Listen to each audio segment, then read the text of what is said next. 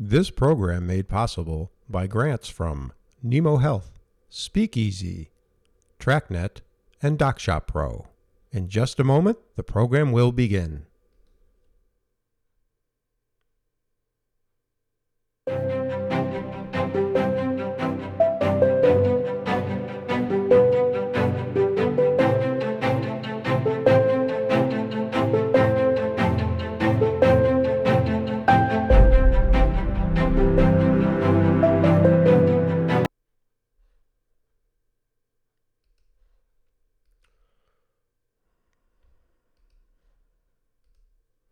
Okay, John, we are live. Here we go. Episode number, say, seven, I think it is. You're losing count, aren't you? I, I am totally losing count of what's going on. So, um, yeah, we're at episode seven, which is really, really good. We've got an exciting episode. We've got two guests on at the same time that we'll talk about in just a minute. Um, we've got a puzzler to get to, um, and we got some email to get to. So it's an exciting, great episode. And tonight's episode is going to all uh, encompass branding, branding your office, uh, giving uh, a little notoriety to yourself. And how do you do that? We've got two guys that are going to be on tonight, two doctors that have done a, a fantastic job of doing that. And that's no easy task in today's environment, in today's world, but somehow they have figured out to do it. So uh, let's just quickly talk a little bit about uh, some of the email that we've gotten because uh, email uh, it gives us an indication of uh, what's going on in the world. And we got uh, a lot of email about our speakeasy episode. And that was the episode we did a while back. we did do a little bit. Um, we did do a little bit with it um, when we had Vince Butacci Yeah. on. Yeah. And uh, then we did a whole episode on it. But it's incredible to me that the amount of uh, people that have actually emailed, have demoed it, and it's kind of flying off the shelves, that Speakeasy product. Um, being in practice and understanding that, uh, I, I just can't, uh, I can't understand why anybody would not use it because the amount Yeah. of time saving. Well, I think Vince. I think Vince confirmed our our biggest fear, or even during COVID, the audits are going to ramp up tremendously, and lo and behold, they have. We're hearing from lots of doctors who, unfortunately, are are really getting hammered with audits. Yep, yep, absolutely. And and uh, this is an easy way. I think we're probably going to do another episode on it. I, I see it coming because I'm getting a hundred questions constantly on it, and it's something that helps everybody. But let's uh, Yeah. let's uh, move off of the email and let's talk a little bit about our guests tonight. Um, so we will figure out. Uh, uh, what's going on with them? So we have two people, uh, two doctors, uh, two colleagues. Uh, one is Dr. Peter Wishney. You know Peter very, very well. Um, I've known Peter for quite some time through the uh, Practice Management Academy. Uh, when I remember of Peter, uh, he is involved pretty heavily in the top practices um, uh, empire. I say empire because there's a lot of people that participate with that. Um, I, and I'll have to ask him, but I think I remember something called Wishney University. So we'll, we'll got to ask him what that means because I think uh, uh, that that is something important in his life. I know he has two offices. He has four associates, so he's a very very big practice. Um, and if you ask the average podiatrist who Peter Wishney is, they'll know who he is. So that's part of the branding, and, and we'll get his story and how he got there. And our second guest is uh, Brad Schaefer, which a lot of people probably know from uh, the TLC program, My Feet Are Killing Me and it's one of those programs that's kind of like a live uh, documentary that follows uh, Brad along while he sees patients and talks about encountering patients and all the weird things that happen in a podiatry office. Not that we would know any of that, but I guess the public is is starving for that kind of stuff. So that's that's really really good. So, uh, anything else you want to add before I bring him in? Nope, I think uh, we'll let each of them talk a little bit about themselves once they're in. All right, let's see. Oh, there they are. Okay, we got you both. Uh, Hey guys. There they are. There's Brad. There's Peter. You guys. Excellent. So, uh, first of all, thank you both for coming on because uh, in this hectic world of ours, it's difficult to grab anybody at night and get them uh, not just go from the office to go to go to bed or grab a alcoholic beverage and then go to bed because we know how practice is. Uh, so, thanks for coming on. Um, we've got a ton of questions that we want to ask you, so we'll try and keep it concise as possible. Uh, John, you want to lead us off and uh, let's talk to them about branding sure. and, and, the whole story. Yeah. Absolutely. And I think what we'll do here is go back and forth, guys. So, Peter, I'm going to start with you. Um, you know, age before beauty. Um, if you, I'm going to, I'm going to ask you to tell a little bit more about yourself than what Jeff went over. Um, tell us about, um, you know, where you are, what you're doing, your company. Um, you certainly have branded yourself as a practice management guru your book. Talk about all of that, if you will. All right. So, like I said, uh, I think I told you once before, it's hard talk about yourself, but uh, you know, and right now, where I'm, I'm like in my, uh, I think it's my kitchenette. I think they call it here in an apartment in New Jersey. But I think what you really mean is that I've been practicing for almost 31 years. I never worked for anyone. I went to school in San Francisco, part of the California College of Podiatric Medicine at the time, which is now the Samuel Merritt School. Um, I'm born and raised in Washington Heights, Manhattan.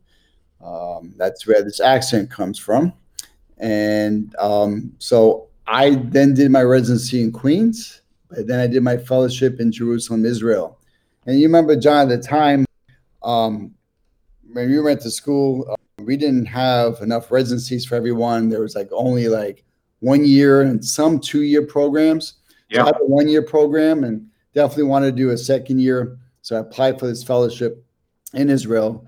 And the late uh, Dr. Paul Shear, who was my biomechanics professor and mentor in uh, in school, and also my residency director in Israel, um, I got the program, and it was like the best year of my life. Um, I traveled throughout the country, went to Egypt, and saw things that I probably would never have seen being in the United States. So after that, um, I decided to own my own practice and uh, not to work for anyone. I was looking to be an associate, but I decided to own my own practice. And I found one in lovely downtown Piscataway, New Jersey, where the home of uh, the Rutgers Scarlet Knights play. Um, at the time, the New Jersey Nets played there too. Um, I, um, you know, I was 29 years old. Just think about being 29 years old, having your own practice, not knowing what I was doing. Peter, did, did you buy a practice or you just opened from Yeah, so I bought a practice. Yeah, great question. I bought a practice and it cost me about a hundred thousand dollars. Hmm. I um, had a, had a, um, had a, like a credit line for hundred thousand dollars and also a hundred thousand dollars on my student loans.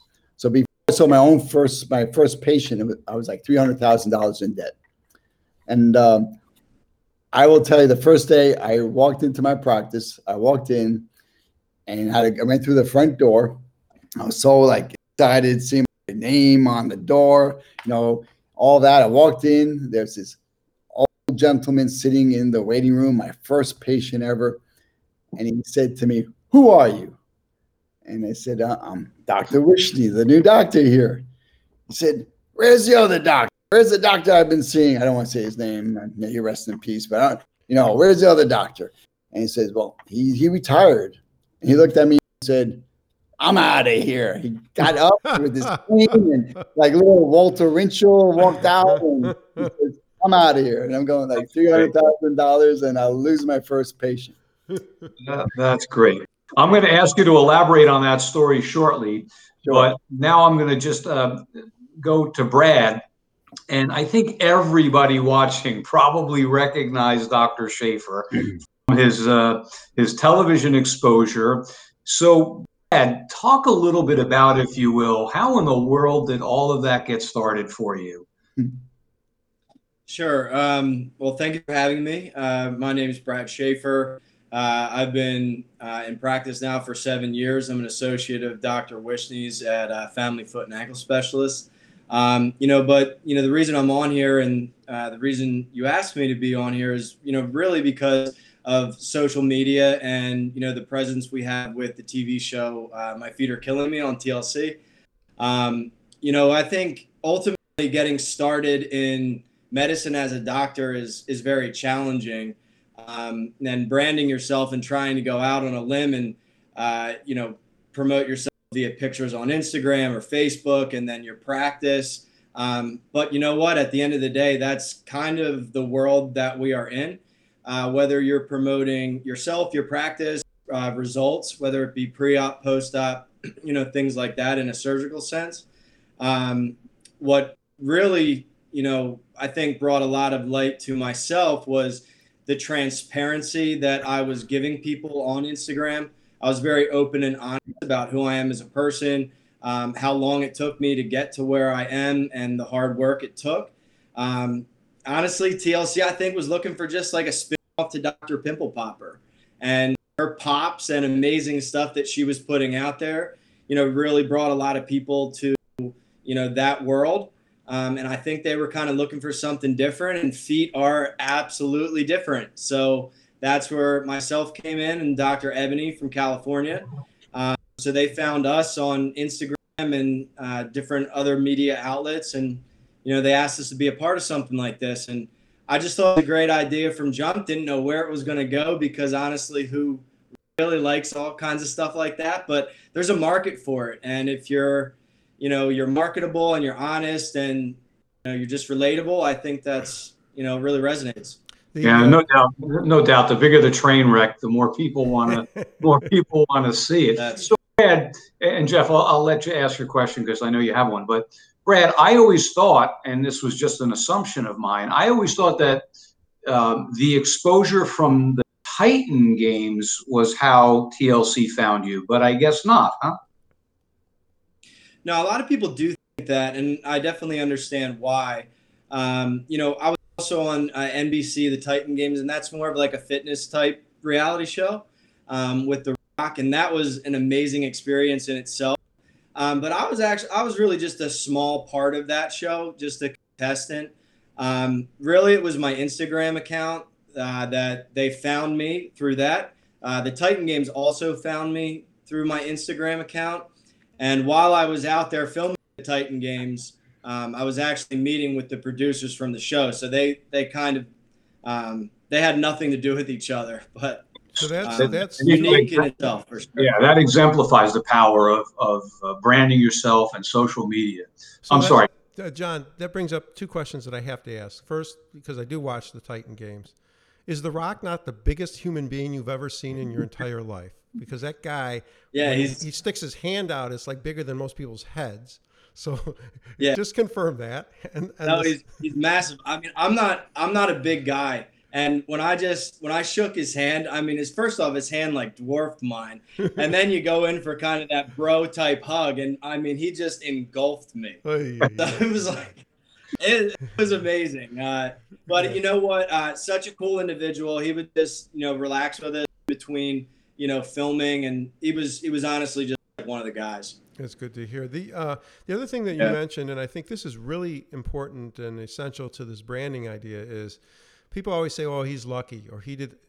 I'm not a believer in luck. I am a believer in you do things that set up the issues for you to get the opportunities. And you're a good example of that. You were heavy into Instagram or whatever social media you were doing. Uh, were the building blocks for you to be seen, and then the Titan Games was another building block, and you add all these blocks together, hence the luck or the self-made opportunities that people don't realize all these small steps uh, got got you or that's the uh, blueprint to the to the branding issues I couldn't agree more. Uh, when people say you're lucky, I, I I do kind of believe in luck a little bit. There is luck that is involved in in you know things like this. Uh, but I'll tell you what, man, it, it's work. Uh, going out there and working a full job, um, seeing your patients, doing surgery, you know, and then trying to be active on social media and responding to followers. Like a lot of people will just put something up. I was actively answering my DMs, which are, are the messages that come through, whether it be podiatry questions, you know, lifestyle, fitness questions. I was answering everything. Um, I'm not saying that didn't drive me nuts, you know, at times because it's a lot of work. Um, it, and it did, but you know what? I kept plugging away at it. Um, and I wanted to see where this would take me. And um, the first opportunity, like you said, was the Titan Games. And um, honestly, I thought that would probably be it. Um, and then, you know, my feet are killing me came knocking, which was, uh, which was awesome in itself. That's great. That's fantastic. So let's uh, let's turn to another story that absolutely had nothing to do with luck. Peter, you're, you're now three hundred thousand dollars in debt, Right. and and you walk into a practice, and your very first patient you lose. But look at where you are today. What happened that transformed and evolved you from that day to today? my lack of patience. When people told me that it takes two, three years to establish yourself and to get into the black, I said, I don't have the time for that. I don't have the finances for that. And throwing it out to the universe that I need help. I don't think anyone becomes successful by themselves. I think we all need maybe mentors, group of people, um, just advice what have you. And it was the fax. It was the fax that came through. Those days, the fax you, it comes out. It's usually a menu, but we got a fax, and it, and it said, "Come learn how to run your medical practice." You know, in New York City, two day event, ninety nine dollars. So I did, and lo and behold, after spending hours with this so called consultant, um, hours I'm talking about. Remember, I'm three hundred thousand dollars in the hole I lay down two credit cards, max them out, spent 18 grand or have a consultant for another year because I said something. I, you know what? I know podiatry. Well, I mean, I'm, I'm only 29, but I know at least enough to handle the day to day stuff at that age. But um, I did not know how to run a practice. Um, my father, who um, business person, was long gone already, and so I said, "What the heck? You know, I spent all this money on school let's take a few more classes you know let's go back to school. Um i and i think like brad the one thing and like everybody on this on this call right now the one thing we have is we believe in ourselves. So the the the fact that you can believe in yourself just they need to know where do i get this information? Because i will make it happen. And i did whatever it took to make it happen. And after one year i netted six figures and because you just do what you have to do, staying up at past midnight. In those days, there was no internet. I took old mailing lists, stuffed envelopes, you know, through the night, had bags of mail, went to the post office, mailed these letters, um, had open houses, you know, people come in, wine and cheese parties for the neighbors and and for the uh, referring possible referring doctors. You do whatever it takes. And Yeah. that that's so that's really like I said, lack of patience because I'm ready to work, but I need to know what is the best way to get this job done. Yeah, I guess the lesson from both of you actually is a lesson that probably many of our dads instilled or, or parents instilled into us, and and it's very simple. You get out of life what you put into it. You know, it's it's that simple. If you put X in, you're going to get X out. If you put X Y Z in, you're going to get X Y Z out. Um, so that's that's a great story. So this is for both of you, and you could answer this together you know, or collaborate on it. You have a group practice, and I'm sure many people listening are interested in how that group practice works cohesively, collaboratively. How do you um, how do you communicate with each other, particularly across locations? How do you stay cohesive with clinical protocols? And Peter, this will be for you. How do you uh, how do you decide what metrics to monitor to keep everybody on the same page? So talk about that, either one of you or both of you. I'll, I'll let Brad start because I think it's a great viewpoint from, and Brad's not new. Brad's been with us for eight years, and Brad is just an amazing doc and what have you. So I like to hear what he has to say, then I'll throw in the metrics and all that.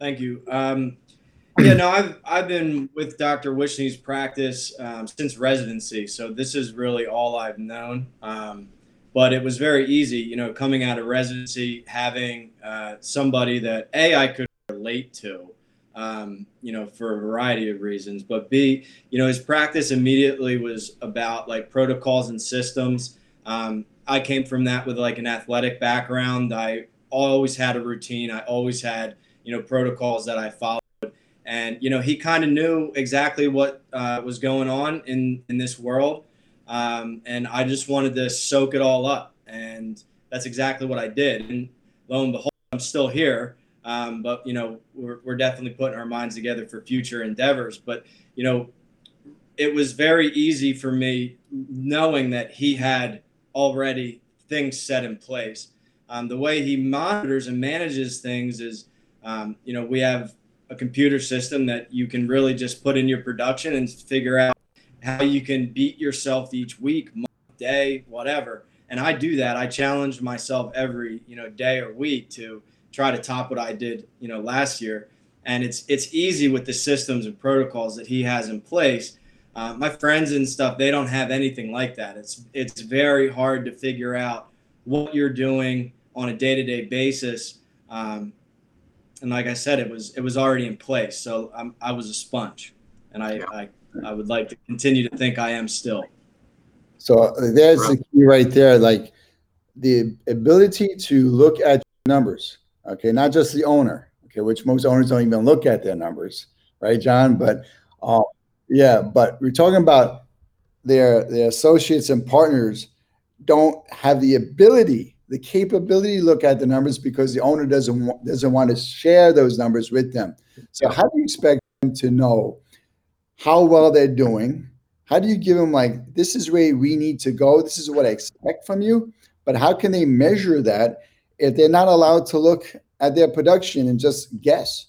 Um, there's nothing to you can't hide, you know. Um, you know, so it's an my my system's an open book. Let them look at everything. If they have questions, and Brad does. The other docs do. They come to me, and other. How often, how often do you guys have meetings to Yeah, so that's, you know, I was going to talk about every Monday. So what happens is uh, every single person in the office has a key metric. Some of them have two or three, and they will email those numbers to me by one o'clock on Friday.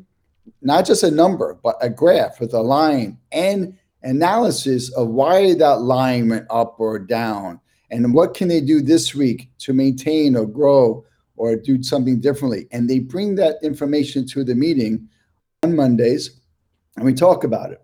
And we talk about some pressing issues. And then the docs um, and the key leadership of the office, in other words, the administrator, the marketing director, the financial director, will all meet in a in a room once a month, and we'll just have a discussion there and discuss like what we need to do as well uh, to grow. Um, either grow or you sink. There's no like I want to stay stable.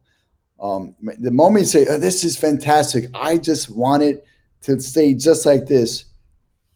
But most people don't know how they got to that point. That is actually, I wrote at the end of the book. You know, um, keep your eyes on the prize because if you don't do that, you're gonna you're gonna want to know why it was so good at one moment and it sucks at another moment Mhm. because we know when things are bad, we could probably figure out why things got bad. But when things are going well, we forget. I don't know how I got here. That's I So mean, one, of, one of the things that Peter that you said, and and uh, I, you should elaborate on this because I don't think people see this in today's environment. Uh, all of us have been in solo practice, and all of us have been in group practice. Um, and I, I was in a group practice. There were four of us, and then we had two associates on top of it. And John, you were in a group practice, and Brad, you are always you're innately in a group practice now. And Peter, you started by yourself, and you you grew to that. Um, there's an, a huge advantage of being in a group practice. Not only in the branding of it, is that you have this group power, financial power now to get what the practice needs. It's a different thing if I want to go out and buy a $50,000 x ray machine as a solo practitioner versus the group money where a group can do that. But the branding of it is if you're a patient looking at to come to a new practice and you see there's more than one doctor, there's a level of comfort to that. And uh, people don't address that much. But I, I, wonder if you've seen that over the years of being in solo practice and now that you're with, with this group uh, whether there's an advantage to that as, as a branding piece. You want to answer that, Brett, or is that too me? Um, no, I, I definitely I, I see that. Uh, I even know just with myself, you know, if I go to a, a private practice, you know, you know my medical issues, it is nice to have a group um, or a system, you know, uh, with with what Dr. Wishney and myself, yeah, we have like you know four plus doctors working uh, together. Um, so we all are on the same page, uh, and that's one thing that's that's nice. Is if I'm out one day because of whatever, you know, I know Dr. Wishney or you know Dr. Kozowski or Bonin, you know, everyone we're all on the same page, and that's one thing that he instilled in me, you know, early on is that we all kind of have the same. Yeah, we're all have autonomy. Don't get me wrong, but we all have you know the same protocols where we do on visit one, two, or three. That's severely important. I know, John, you've talked about that too uh, many times. Is if you go to a, a group practice as a patient and, and, the one doctor's not there and you see the other doctor and they totally go off the rail and treat you differently, you wonder why why is this doctor treating me like this? The other one treated me this way. So that that is a severe important piece in, on branding yeah. your practice. Also, making sure that consistent consistency is there. And I could just see Peter with a whip, like standing there, going, "You guys are going to do this. You women are going to do this, and dare you do something different." I'll see it. I'll see it immediately in the percentage point. and Jeff, so actually, there's a point that I think Brad uh, loosened me up a little bit on that. Um, you know, what I did, I always have a belief. It's like this is the end result. And when it comes to your staff, this is the end result. And if you could show me a better way to get that end result, I'm all for it. Okay. But if you're not getting that result, okay, and you change the protocols and systems, that's where I have the issue. And it gets to a point where you know, there might be some like young associates on watching this. And my view is we hire, like I just, we just hired a brand new doc we just hired you because we put the systems and protocols in place to make the income in order to hire you. So maybe for the first six months, a year, follow them, see what happens. This is what Brad did. And then you can tweak them to your own personality, to what's good in your hands. Okay. And knowing that you really care about growing the practice as well, it's fine. Okay. But let's discuss it as a group because maybe learn something or you're doing something that's better. Like I learned something from Brad actually in the first, first uh, couple months. I learned how to like get patients second and third pairs of orthotics. I was giving them a pair of orthotics and they're doing fine. Brad has a whole list. He's got patients getting second pairs and third pairs of orthotics. I'm going, what are you doing with these numbers? Like, your numbers are like crazy. And he told me, and we put that into place. And all of us are doing that now. And we got our staff following that protocol and getting patients like the dress pair and a regular pair and maybe a third pair they if they want them or what have you. So you yeah. can learn from each other. I learned a lot surgically as well from the young guys. That's the greatest thing about being the older guy. Over the years, I learned so much from my young associates. I changed my suture material. I changed just the way I do certain things. Um, and I graduated, we didn't put screws in for osteotomies It's through K wires and everything, so, right? So, Peter, I hate to admit it, when I was first out, nobody was wearing gloves. yeah, uh, me too. I can brag to tell you, I used to not wear gloves when I was cutting toenails. Who, who was yeah. gloves? Yeah, you were you were using. You're so old. You were using a hammer and chisel. so let me put them both on the spot, John, because we're we're getting close to time. Uh, yeah, and I have one final question before we end. With, okay, with so I just wanted to ask this. So, since the whole theme has been branding, if you look at your practice, your group practice here, the family foot and ankle specialists, um, and if somebody were to describe them, what what would they say? What is what is the uh, impression that your brand want you want to leave a patient with, whether they're first looking at to come to you or they've been to you? What what would you say in a really quick synopsis of, uh, hey, you know, we're we're smart, or hey, we respect patients, or what is it that you strive, and what is it that you drive home to your staff, to your associates, to everything around, to make your practice? What is it? Difficult. So um, They, there's they one- care. the care you know so there's one thing that i drive home to our staff and there's only one thing so i don't believe in policies i believe in systems and protocols that's different there's only one policy and that is to keep the patient happy as long as it is legal and ethical okay and um, that is what we do so then you can have your sub whatever sub Mhm. but what does that mean? Well, they want to be seen on time. Okay. They'll be treated with respect. They want to make sure you're listening. And everybody will tell you they do that. Okay. But really, the goal is to get them so elated that they refer other people. Yeah, and that's along the lines of what Brad was saying. They care. You know, Yeah. you go to this office, you feel, you can feel that. So that's a good, good brand. John, your your final Excellent. question. That was a great question, Jeff. Um, yeah, so really, we'll we'll end Brad and and Peter's visit with us basically where we started, Jeff. Uh, speakeasy, uh, Peter. I want to congratulate you that you are one of our newest speakeasy speakeasy users.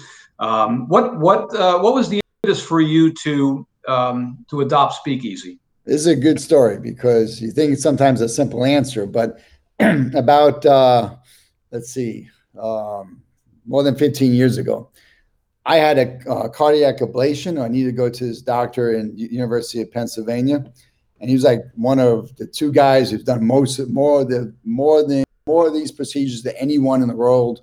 He's done more than anybody in the United States. The other guys in France, from what I've been told.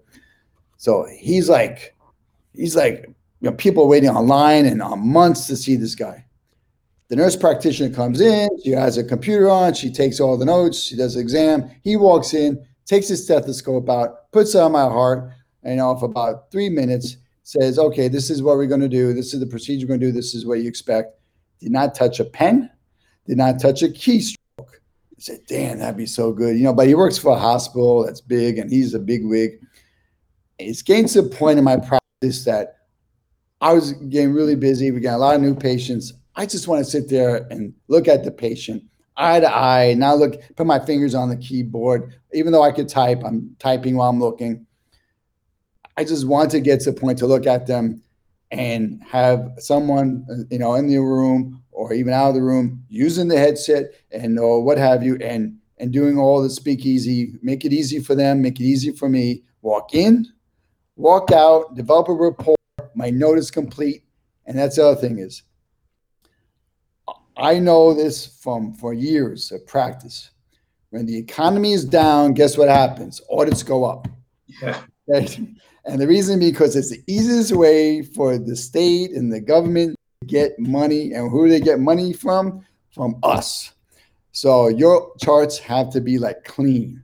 Okay. We all have been audited. I've been audited. We've always come out clean. But there's got, I mean, there's a time when you get so busy and growing that you know you just you just drop the ball sometimes. Sure. So you want systems in place that can do this for you, and that was the impetus of uh, getting speaking. Very good. Very good. Thank you. Excellent, John. Time's flying. Uh, I, I Yep. can't believe uh, I've got 12 million more questions, uh, but I got the most important ones answered. I, I think uh, I, I wanted to make sure that The Rock was the biggest person on the face of the planet. I wanted to make sure that uh, Peter isn't just selling drugs on the street. And that Brad isn't just a pretty face from Hollywood, but he's an actual doctor. So I think we answered all those questions tonight. Oh, that's great. I want to thank you both, uh, Brad and Peter, for, for coming on uh, and taking busy uh, night because you this is past everybody's bedtime. You know, Right. uh, Wednesday nights are, aren't the best, uh, but you know we're trying to put a program together that uh, brings dynamic content to the podiatric community, and I think we're doing that. Uh, so thank you both for coming on. Um, I'm going to pull you out uh, of the shot in, in just a second. Any any last words for them, John? No, I, I- I echo Jeff's sentiment. Thank you both so much for, for being on with us tonight. Thank you for having us. All right. My pleasure. Yeah. Good Take night, care, guys. guys.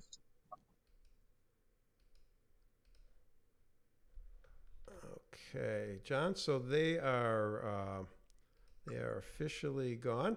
So um, I thought some very interesting comments. Very very interesting. And uh, um, so uh, And you know, you know, you know what I got out of that, Jeff, is that you have, you know, a senior practitioner who's been around quite some time, and you have a practitioner that's eight years in, into the into the business. yeah, Yet they they collaborate as if they were basically the same page and same plane. Um, Peter it, actually they're both so humble and eager to learn. And that's kind of rare that you know one doesn't dominate over the other. They both work together to learn as much as they can from each other. That's really uh, that was so powerful Yeah, it is, and you don't see that very often, and that's a formula for success for sure. Uh, they didn't want to say, and Peter certainly is, is modest about it, but it's a very busy practice, very well known practice. Um, they continue, grow, they're growing beyond uh, expectations, and they've been that, on that trajectory for quite some time. So they're both doing something right. That whole practice is doing something right, and I think that's the key their communication, their ability and willingness to learn. Not I'm right, you're wrong, which is always Right. my attitude, but we'll let that go. Um, okay, so we've got a couple things to get to. Let me see if I can get this right. Uh, can't get it right. Okay, so let's talk about the puzzler because that's always my favorite thing. So last week uh, we had a puzzler. We showed up a cartoon character. Ah, I forgot to draw it up, but anyway, there was a cartoon character.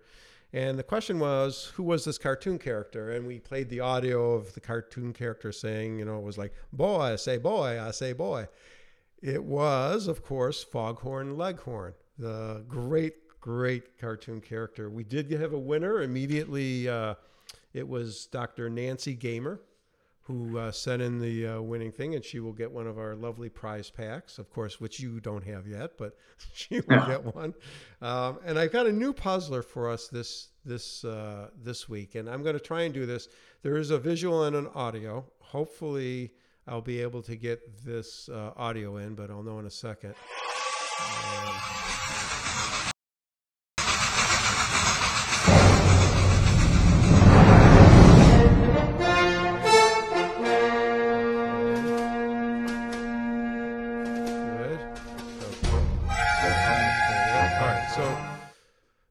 was an audio, John. You couldn't hear it, I know, but uh, it was a theme song to a 1960-ish TV program. I'm going to throw in a hint because it's not easy trying to hear and see stuff. So this hint, this is I'm going to put in right now the star of that program, and this is a picture of the star in a typical pose for that program. So that's the puzzler for tonight. And if you know the answer of uh, what TV program that theme song is from, or this picture that we're showing, what's it from? It's a 1960s.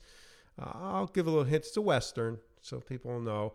I, as always, send the, your response to info at essentialadaptations.com uh, if you want to win, and I certainly do get a lot of entries.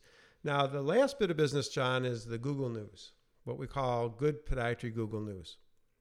And um, last time I put a challenge out, and this is very disappointing. I put a challenge out. We talked about the New York College, but the podiatric college being bought by a medical college in, in New York. And the challenge was I'll give the prize to anybody in the New York College, any student, even the old crotchety professors.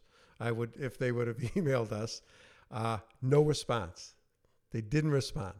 So my next challenge is to offer it up to a different school.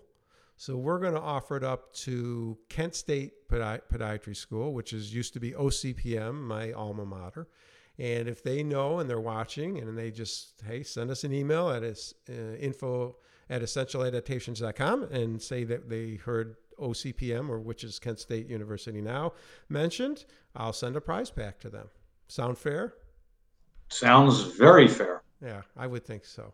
I mean who would pass up the valuable prizes that we give you'd be surprised. Uh, the prizes keep increasing; they get better and better. Well, uh, that is a that was a great episode. Our next episode, as always, is going to be on the third Wednesday of uh, this month, September sixteenth at eight p.m. Uh, our goal has always been and will continue to be to produce dynamic content that helps our colleagues and practitioners be more successful in business, to bring to light things that could help them and things that are hurting them, and making sure everybody's on the same playing field. Because we don't really have in podiatry uh, dynamic content that can be streamed out, and we're hoping to fulfill that.